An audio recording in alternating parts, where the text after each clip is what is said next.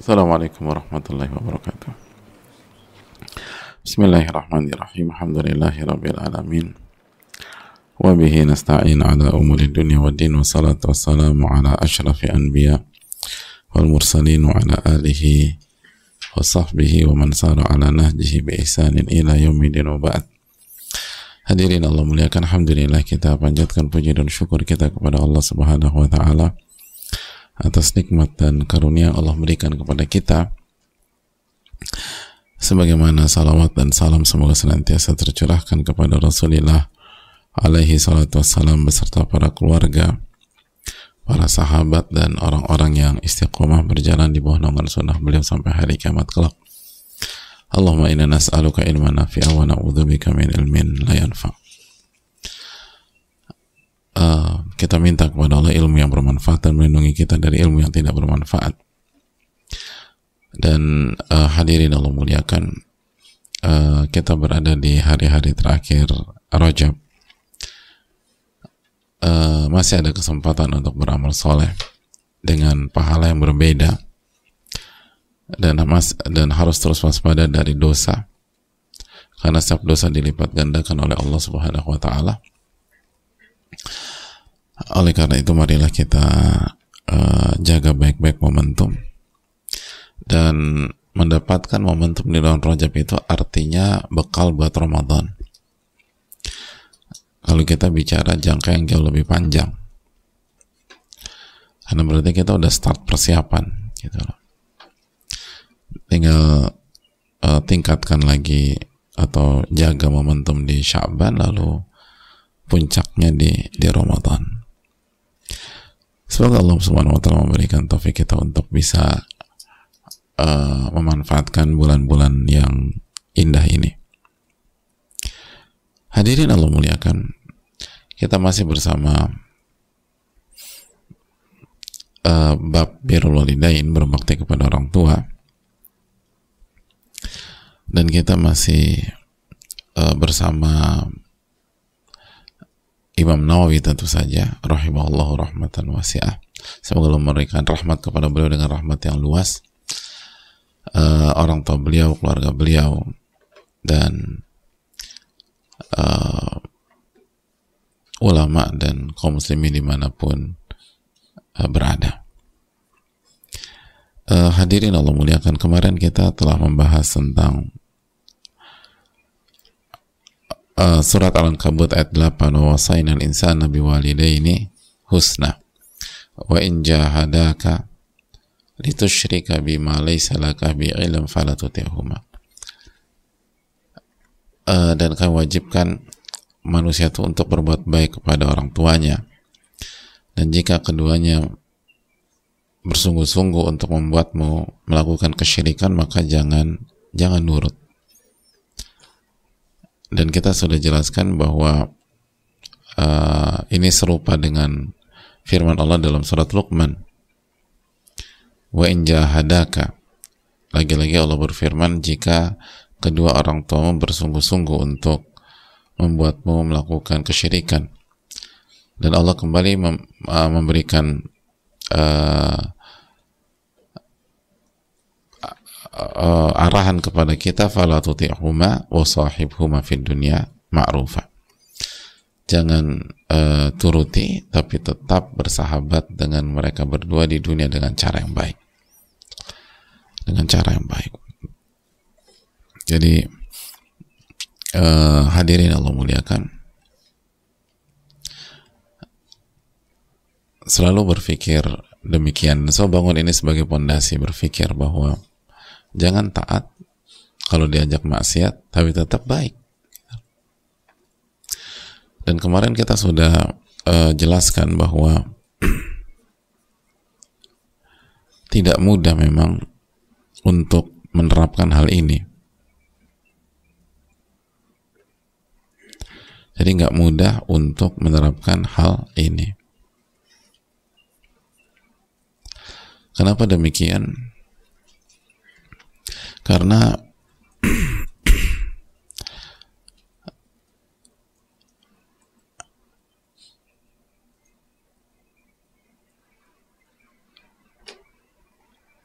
berbuat atau mengatakan tidak. Fala mengatakan tidak sama orang yang punya jasa yang sangat besar bagi kita itu susahnya minta ampun. Makanya ini ujian rasa cinta mana yang lebih kita cintai? Allah atau selain Allah. Allah kah atau selain Allah. Rasulullah SAW kah atau manusia biasa? Karena sekali lagi mengatakan tidak kepada semua pihak, apalagi orang tua. Jadi semua pihak yang sangat baik sama kita, sangat berjasa sama kita, itu sangat-sangat sulit bagi orang yang punya hati yang baik.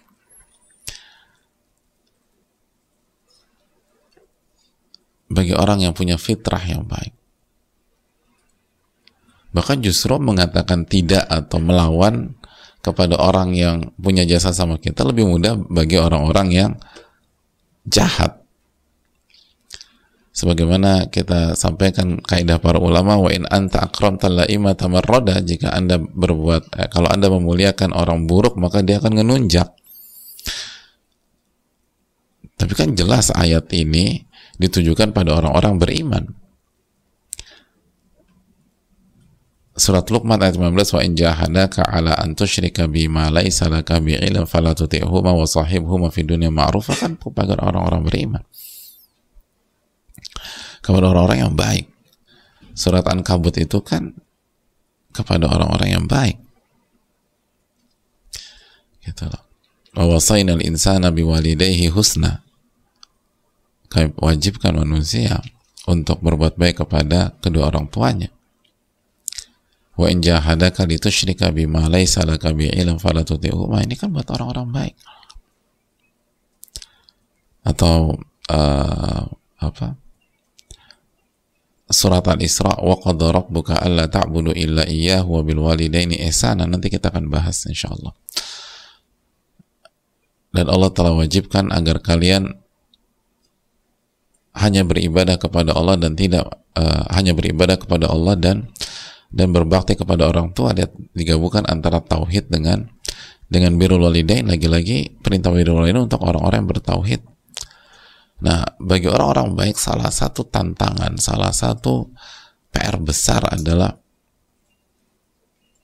itu tadi, mengatakan tidak sama orang yang sangat baik sama kita. Jika, makanya kan, jika tidak sesuai dengan ketentuan Allah dan Rasulnya. Karena hukum asalnya memang kita berusaha punya, eh, kita berusaha membalas hutang budi itu memang kaidah, itu benar. Itulah ciri-ciri orang baik, selalu punya rasa hutang budi, selalu berusaha ingin membalas budi, selalu merasa ingin melakukan yang terbaik bagi orang yang baik sama dia. Berusaha untuk tidak mengecewakan orang yang baik sama dia.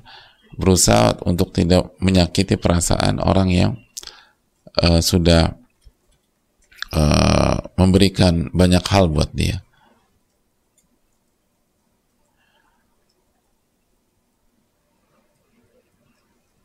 itu itu itu itu hal. Makanya kan kita tahu sampai-sampai dari sisi ini dari sisi ini uh, murid itu kan sampai di apa di diberikan label hamba sahaya. Sebagaimana yang Allah firmankan di dalam surat Al-Kahfi.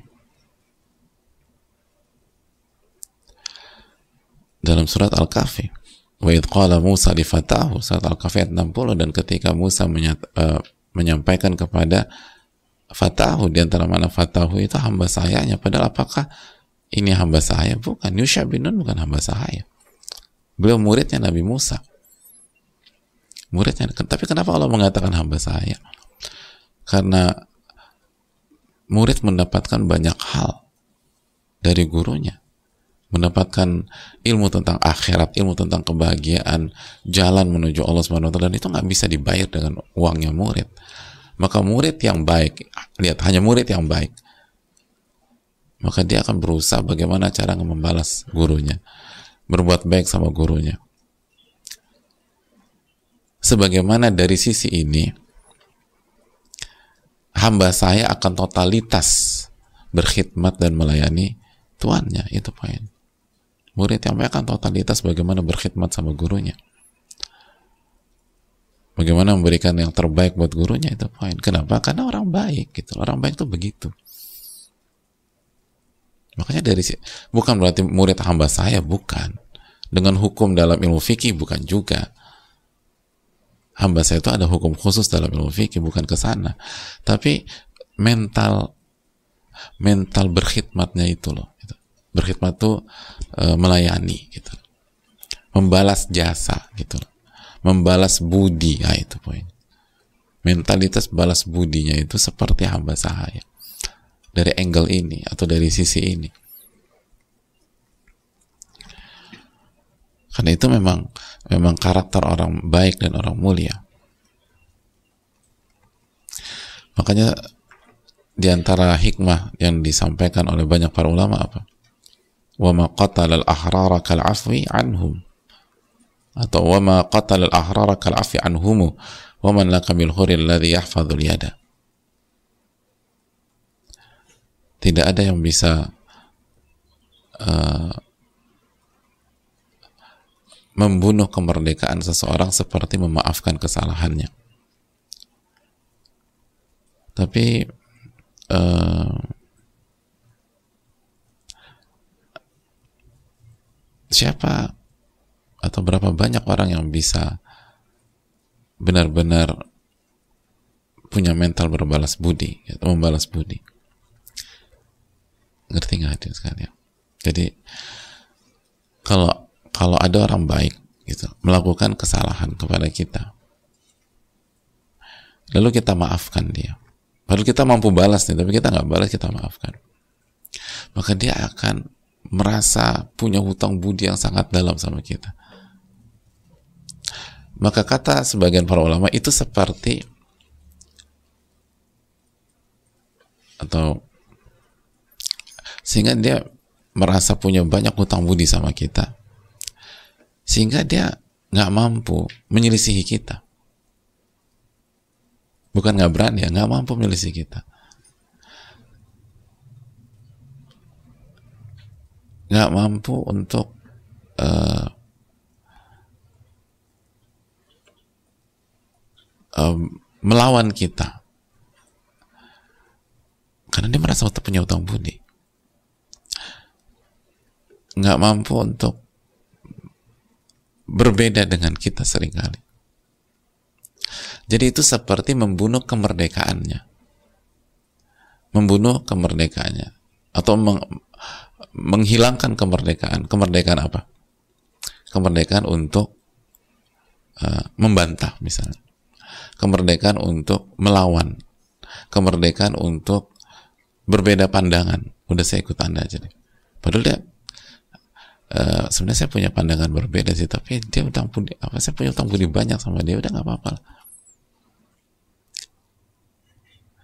tapi berapa persen orang seperti itu kata para ulama jarang makanya kan waqalilun min ibadiyah syakur kata Allah dalam surat sahabat 13 hanya sedikit hambaku yang pandai bersyukur. Sedikit.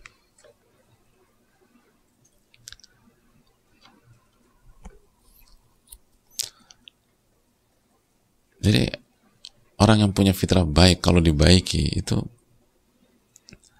udah. Kalau bahasa orang lapangan ya dia milik anda gitu aja nah value itu tetap dipertahankan secara dasar namun sebagai muslim kita dididik untuk la ta'ata li makhlukin fi ma'asiyati khaliq tidak ada ketaatan kepada makhluk kalau bermaksiat kepada Allah. Ah, itu aja. Sehingga Allah tetap paling atas. Allah dan Rasulnya tidak dilampaui oleh siapa pun. Sehingga kita punya spirit menghamba dengan kualitas yang sangat bagus, tapi di waktu yang sama kita pun punya mental hutang budi sama orang yang kita akan terus berusaha balas selama tidak menyelisih Allah dan Rasulnya Sallallahu Alaihi Wasallam. Itu aja. Dan itu nggak mudah. Apalagi kalau yang berhadapan dengan seseorang adalah ayah dan ibunya. Nah, itu poin. Ayah dan ibunya. Itu nggak mudah. Ayah dan ibunya. Atau orang-orang terdekatnya seperti suaminya. Atau istrinya. Atau anak-anaknya itu orang nggak mudah. Maka minta pertolongan kepada Allah Taala Allah Ta'ala misal kita buka sesi tanya jawab sebelum kita masuk ke ayat berikutnya karena uh, pelajaran-pelajaran itu penting dan sangat keseharian. Dan kita butuh uh, taufik untuk bisa mengamalkan. Dan insya Allah pertemuan berikutnya kita masuk ke dalam surat Al-Isra yang sangat terkenal itu. Allah Ta'ala misal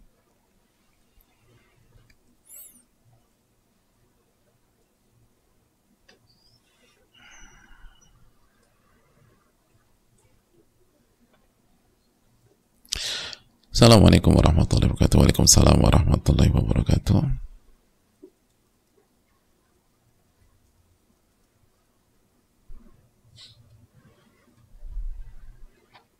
Uh, Assalamualaikum warahmatullahi wabarakatuh Ustaz. Semoga Allah melindungi Ustaz Tim kaum muslimin seluruh dunia. Amin ya Rabbal Alamin wa iyyakum.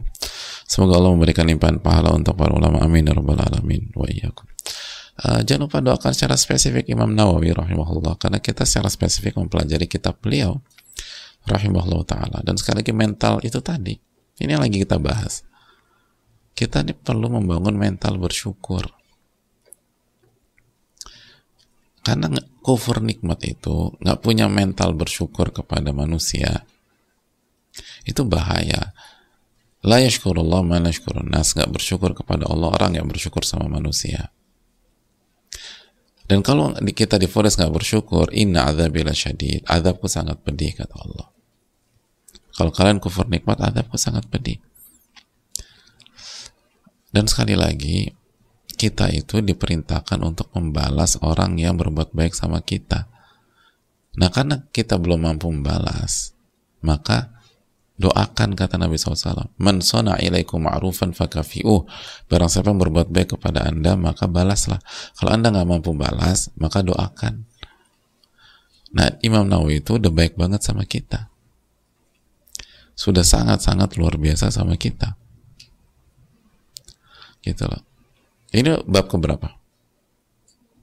Hmm? kurang lebih 40 kan Bayangkan kita udah dikasih ilmu 40 bab sama Imam Nawawi. 40 bab. Kajian kita udah berapa lama sih? Udah berapa lama?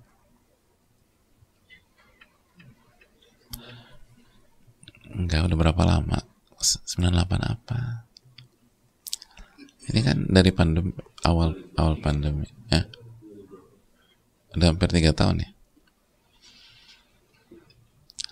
Iya bayangkan bertiga tahun tuh kita belajar sama Imam Nawawi rahimahullah taala. Imam Nawawi tuh kasih ilmu ininya. Nah itu jangan lupa diri. Opsi ini yang pertama tuh gimana cara ngebales. Nah karena nggak bisa, gimana cara balas Imam Nawawi secara langsung? Nah doain kata Nabi SAW doakan. Nah itu mental tuh harus ada diri. Kita tuh harus mikir gimana cara bersyukur ketika kita dapat nikmat. Jangan seperti uh, ini nggak bicara sama penanya yang nggak buat kita semua. Karena ini penting, jadi karena uh, sering kali kita terbiasa udah lewat gitu aja, padahal enggak. Seorang mukmin itu diminta untuk punya mental bersyukur. Allah Ta'ala misalnya. Dan ini bukan untuk yang bertanya ini. Bisa jadi beliau udah berdoa langsung pakai lisan kan kita nggak tahu. Bisa jadi didoakan di saat sujud kan kita nggak tahu juga. Intinya gitu. intinya kita harus punya mental itulah mohon nasihat Ustadz saya dan suami sudah menikah lima tahun dan alhamdulillah di tahun kedua pernikahan Allah mudahkan saya dan suami beli rumah. Namun kalau Allah sek sekarang rumah kami sudah ditempati oleh mertua saya beserta ipar-ipar saya karena hampir setiap bulan datang ke rumah dan adik ipar ingin tinggal di situ karena sudah mulai kuliah dan yang satunya sudah mulai mencari kerja. Adiknya laki-laki adiknya laki-laki yang sudah balik yang di mana dalam Islam dia bukan mahram saya dan satunya lagi adik adik perempuan karena kebetulan rumah kami terletak di pusat kota dan mertua saya tinggal di kabupaten dan mereka tidak punya rumah di kota. Suami saya sudah beberapa kali menyarankan untuk kos saja dan sewakan rumah untuk mereka. Dan dalam hal ini suami sudah menawarkan untuk membantu orang tua orang tuanya menyewakan kos atau rumah untuk adik-adiknya. Akan tapi orang tuanya menolak karena menganggap ada rumah kami. Sehingga kami merasa sangat tidak nyaman dan memutuskan untuk pindah cari kos untuk kami saja karena karena kami sudah berusaha mediasi dan memohon pengertian tapi orang tua suami tetap tidak mau mengerti. Akan tetapi saya belum ikhlas Ustadz karena rumah itu saya bangun berdua dengan suami saya tapi keluarga suami saya dengan tenangnya mengambil. Bagaimana Ustadz agar saya bisa ikhlas? Sebab saya sangat hati dengan keluarga. Saya sangat hati makan hati kali. Ya apakah saya berdosa? Saya sangat berharap jawaban ini dijawab. Jazakallah khairan Ustadz Terima kasih atas pertanyaannya. Uh, boleh nggak sakit uh, apa kecewa begini? Ketika orang terzolimi itu apa uh, merasa seperti ini tuh hak dia, gitu. Namanya juga orang terzolimi. Itu hak. Bahkan kata Nabi SAW, "Ittaqi da'watal madlum." Hati-hati dengan doa orang terzolimi karena tidak ada hijab antara dia dengan Allah Taala. Jadi orang yang terzalim mendoakan yang buruk aja boleh apa ada pintunya dalam agama kita diijabah sama Allah Subhanahu wa taala. Namun yang perlu kita renungkan adalah apakah esensi hidup itu tercapai dengan ini? Gitu. Apakah cita-cita seseorang dan mimpi seseorang itu bisa terwujud dengan cara seperti ini?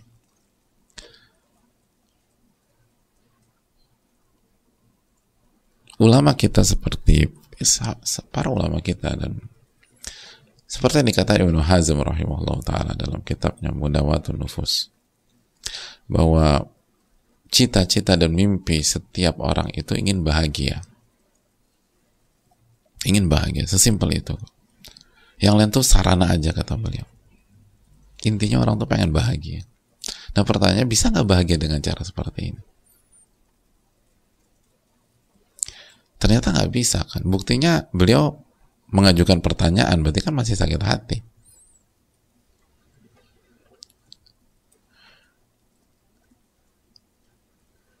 Nah, bagaimana agar kita bisa bahagia?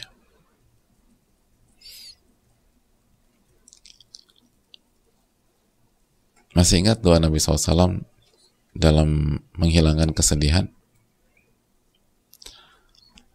Allahumma inni abduk wa ibnu abdik wa ibnu amatik nasiyati biadik madin fiya hukmuk adlun fiya qada'uk. Ya Allah aku ini hambamu. Anak dari hambamu yang laki-laki. Dan anak dari hambamu yang wanita.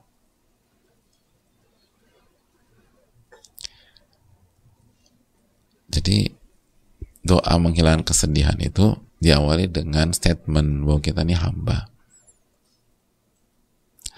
Nah saya ingin tanya hamba itu memiliki rasa memiliki apa? Enggak. Enggak. Hamba itu inna lillahi wa inna ilaihi rojiun itu konsepnya. Inna lillahi. Kita ini milik Allah. Wa inna ilaihi rojiun dan kita akan kembali kepada Allah. Nah saya mau tanya sama jemaah sekalian yang buat beliau ini atau kita ini sakit hati dengan dengan kasus demikian apakah karena orang tua kita eh mertua kita nempatin rumah kita atau ada faktor lain? Hmm, hadirin. Ada faktor lain bukan itu ini. Yang membuat orang kita nyesek banget itu bukan karena orang mertua kita pindah. Walaupun salah ya nggak boleh begitu. Kalau itu rumah kalau itu rumah rumah istri juga ya istri bayar segala macam. Dan istri punya punya apa? Punya hak untuk uh, mendapatkan privasinya. Kecuali kalau istri ridho. Dan itu keutamaan istri. Jadi kan pada dasarnya kalau kita baca kesimpulan para ulama uh, pada dasarnya suami bisa bawa istrinya untuk kos atau kontrak. Karena kan e, nafkah itu tidak harus beli rumah tapi menyediakan tempat tinggal buat istri. Tapi jadi masalah kalau rumah itu adalah rumah barang-barang dan istri punya punya harta di situ itu yang jadi masalah. Gitu. Artinya kalau misalnya semua itu harta suami terus suami bilang e, oke okay, kita pindah kita kos aja kita kontrak aja rumah ini uh, di, dihuni oleh mertua dan adik-adik saya. Dan ini semua harta suami ini ya udah istri samina watona aja. Karena nafkah itu bukan harus beli rumah nafkah itu menyediakan tempat tinggal atau rumah. Bisa beli jadi nafkah istri ya, nafkah istri sekali lagi. Nafkah istri itu bukan membeli, nggak harus belikan rumah buat istri, tapi menyediakan tempat tinggal buat istri. Bisa beli, bisa kontrak, bisa kos, gitu. Yang penting disediakan. Dan itu beban suami.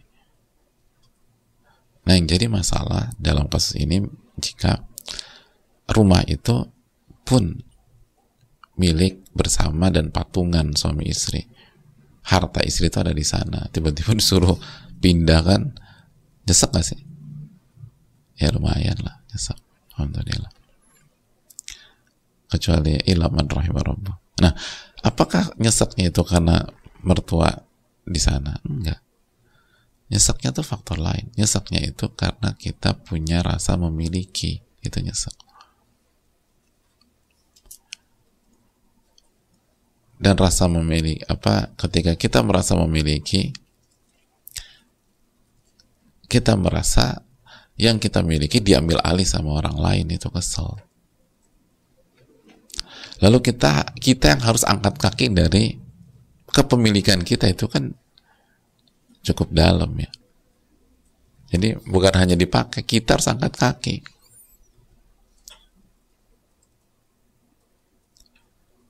Itulah hadir.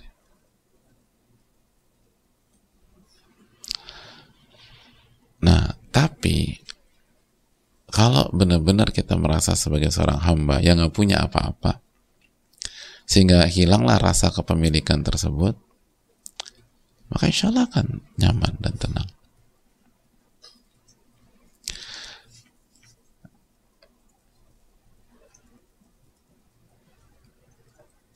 Jadi Allah taala misawab kita punya hak untuk menggugat dan memper, apa meng, menginikan untuk karena kalau itu ada apa ada uang kita di sana. Tapi jangan lupa dengan kebahagiaan dan ketenangan. Itu yang paling mahal. Emang tujuan kita hidup di rum sebuah rumah itu apa sih? Kan kita ingin tenang kan Makanya bahasa orang-orang apa di masyarakat apa? Khususnya orang tua nih ngomentarin anaknya. Alhamdulillah, anakku sekarang udah punya rumah. Cerita nih sama ibu-ibu yang lain. Alhamdulillah, si si A udah punya rumah, udah punya mobil, udah punya pekerjaan. Jadi hidupnya tenang gitu. Saya dengar gitu gak sih? Alhamdulillah tenang. Jadi sebenarnya rumah itu biar tenang gitu loh maksud. Intinya itu ketenangan yang lain itu hanya sarana aja. dan sering kita ucap sering kita dengar dan ucapkan di di uh, di hal tersebut. Allah taala bisa jadi coba cari ketenangan dengan menjadi hamba. Sambil habis itu bicara baik-baik lah. Ingetin dan ingatkan suami juga di samping kita sabar tapi hati-hati juga dalam mendidik adik-adiknya. Jangan sampai punya mental apa mental mental itu loh. Mental mencaplok itu nggak bagus gitu loh. Ya kalau sekarang di kita ngerasakan kita kakaknya gitu loh. Ya kita coba berusaha ikhlas tapi kalau mental ini dibiarkan, nanti kan dia gituin orang lain, bahaya. Dan itu orang lain kemungkinan nggak akan tinggal diam. Jadi hati ingat kita punya apa? Jadi lebih kepada kalau ingin ngebahas amar ma'ruf nahi mungkar. Amar ma'ruf nahi mungkar. Allah taala bisa. Dan nggak ingin keluarga suami berdosa. Uh, Assalamualaikum warahmatullahi wabarakatuh. Waalaikumsalam warahmatullahi wabarakatuh. Semoga Allah Subhanahu wa taala semoga rahmat Allah Jalla wala dan kemudian selalu tercurah kepada Pak Ustadz, keluarga dan tim. Amin ya rabbal alamin. Pak Ustadz mau nasihatnya. Sekali lagi jangan lupa doakan Imam Nawawi hadirin. Penting loh itu. Untuk kebaikan kita sendiri. Karena kalau kita nggak mendoakan, dikhawatirkan kita nggak punya sifat bersyukur dan kalau kita nggak, karena la syukurullah, mana syukurunas nggak bersyukur kepada Allah, orang nggak bersyukur sama manusia. Dan kalau kita nggak bersyukur, khawatir ilmu kita nggak berkah. Dan adabnya sangat pedih. Tapi bukan ke penanya ya. Bisa jadi penanya doakan secara lisan. Tapi ini untuk mengingatkan dan salah satu adab kan begitu diajarkan para ulama kita. Sebelum kita bertanya kita doakan uh, ibu saya 68 tahun dan ditinggal meninggal ayah selama 21 tahun. Beberapa bulan ini ibu aktif komunikasi dan kumpul dengan grup alumni ibu. Alumni apa nih? Dan dari grup tersebut teman lama ibu mengatakan ingin menikahi ibu. Dan sejak saat itu mereka aktif chat dan bertemu hampir setiap hari. Ketika pertama kali ibu memperkenalkan temannya tersebut, saya menyampaikan secara tersirat rasa keberatan saya karena mereka sering pergi berdua dan chat berdua meskipun belum resmi sebagai suami istri. Sejujurnya selain hal tersebut ketidaksetujuan saya dengan pernikahan ibu karena saya melihat ayah saya rahimahullah sosok yang soleh ke ketika masa hidupnya. Rajin ke kajian, mempelajari Al-Quran dan bahasa Arab. Rajin berpuasa dan melakukan ibadah sunnah lainnya. Dan saya berharap kami bisa berkumpul kembali sebagai keluarga di jannah Sejak saat itu ibu tersinggung dengan perkataan saya menganggap saya membenci temannya. Bulan depan ibu saya dan temannya akan menikah, sudah terdaftar di KUA. Saya dan kakak saya sama sekali tidak diperkenankan diperkenalkan anak-anak dari teman ibu tersebut dengan alasan pernikahan orang tua tidak persetujuan anak-anak. Apa yang harus saya lakukan Pak Ustadz? Saya tidak setuju ibu menikah karena tidak mengenal betul sosok teman ibu tersebut tapi saya takut durhaka kepada ibu. Syukran wajah Allah khairan. Ya uh, hadirin Allah muliakan. Yang pertama minta petunjuk sama Allah itu penting. Minta petunjuk sama Allah. Yang kedua uh, hadirin Allah muliakan siapa walinya gitu loh. Kan ibu la nikah illa wali wa syahidi adlin. Tidak ada pernikahan kecuali yang sah kecuali dengan wali dan dua saksi yang adil. Itu yang jelaskan Nabi kita Sallallahu Wasallam.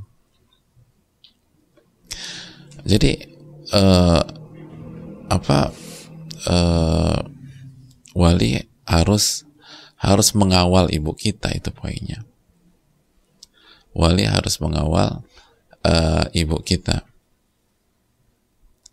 Jangan sampai uh, terjadi eh, hal-hal uh, yang kita khawatirkan. hal-hal yang kita khawatirkan. Jadi siapa walinya dan uh, sudah sudah berperan tidak dalam masalah ini perlu dicek gitu loh. Itu yang pertama. Yang kedua uh, arah dari pertanyaan ini atau arah dari kasus-kasus seperti ini itu ibu kita kesepian gitu loh sebagai seorang manusia atau sebagai seorang wanita. Karena nggak nggak mud, mudah hidup sendirian gitu loh sebagai seorang wanita. Nggak mudah.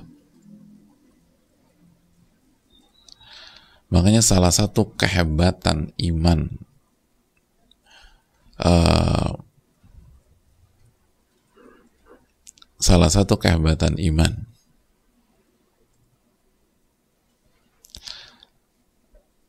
istri-istri Rasulullah SAW mereka bisa hidup uh, tanpa menikah lagi setelah Nabi SAW wafat. Dan itu sangat-sangat sulit. Sangat-sangat sulit. Kecuali diberikan taufik oleh Allah.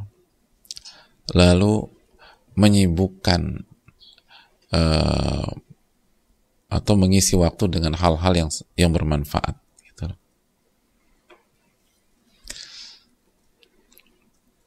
Nah, jangan-jangan kita sebagai anak-anaknya lupa tentang hal itu.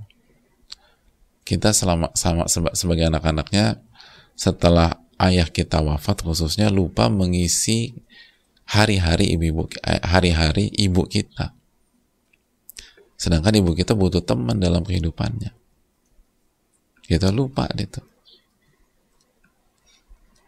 Nah, kekosongan ini dimasuki oleh seseorang yang kita nggak tahu siapa orang ini. Itu itu biasanya seperti itu. Nah kalau orang itu baik alhamdulillah gitu. Nah kalau orang ini nggak baik bahaya.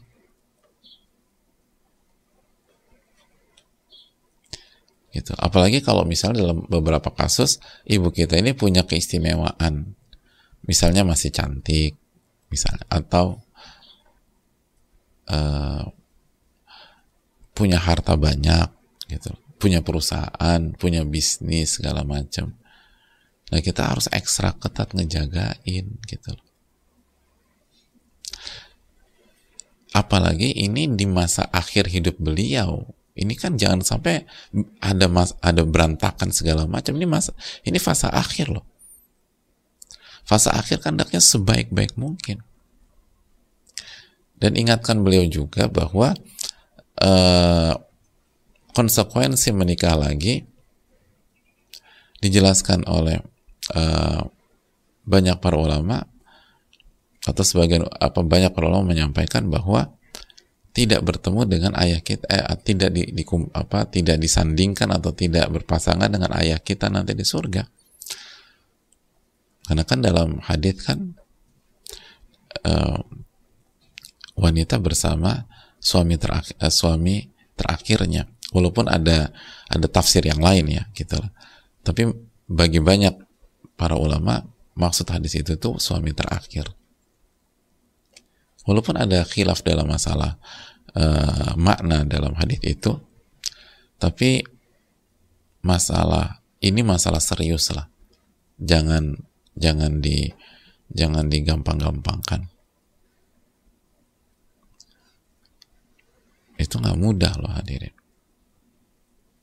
Itu nggak mudah. Jadi peran wali yang harus ini karena kan sekali lagi mayoritas ulama mengatakan bahwa wanita harus menikah dengan wali. Baik gadis maupun janda. Itu poin.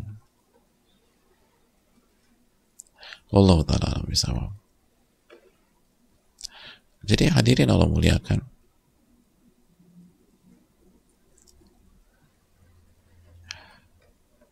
Dan ini keterangan para ulama-ulama kita.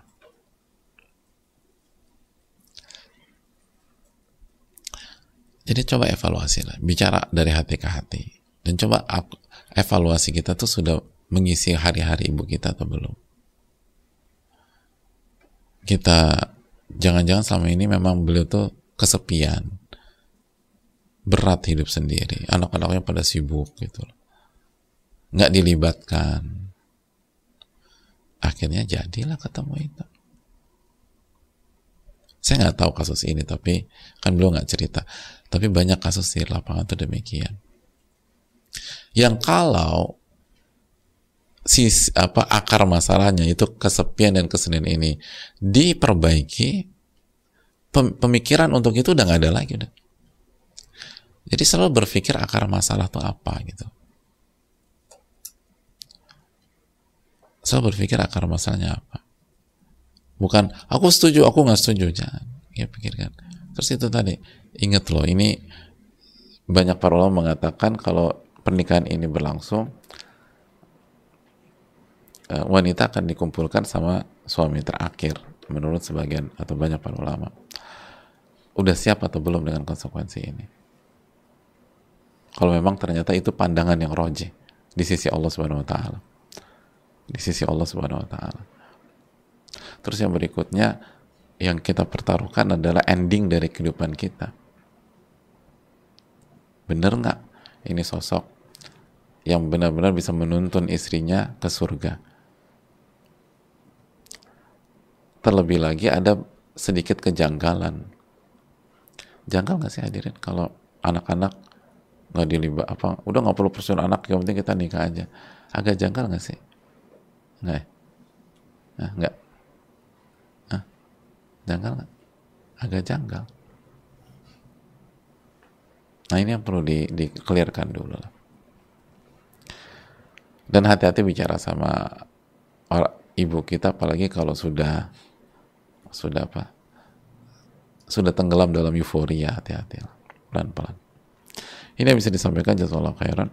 Subhanakallahumma wa bihamdika la ilaha illa anta astaghfiruka wa atubu Rabbana taqabbal minna. Assalamualaikum warahmatullahi wabarakatuh.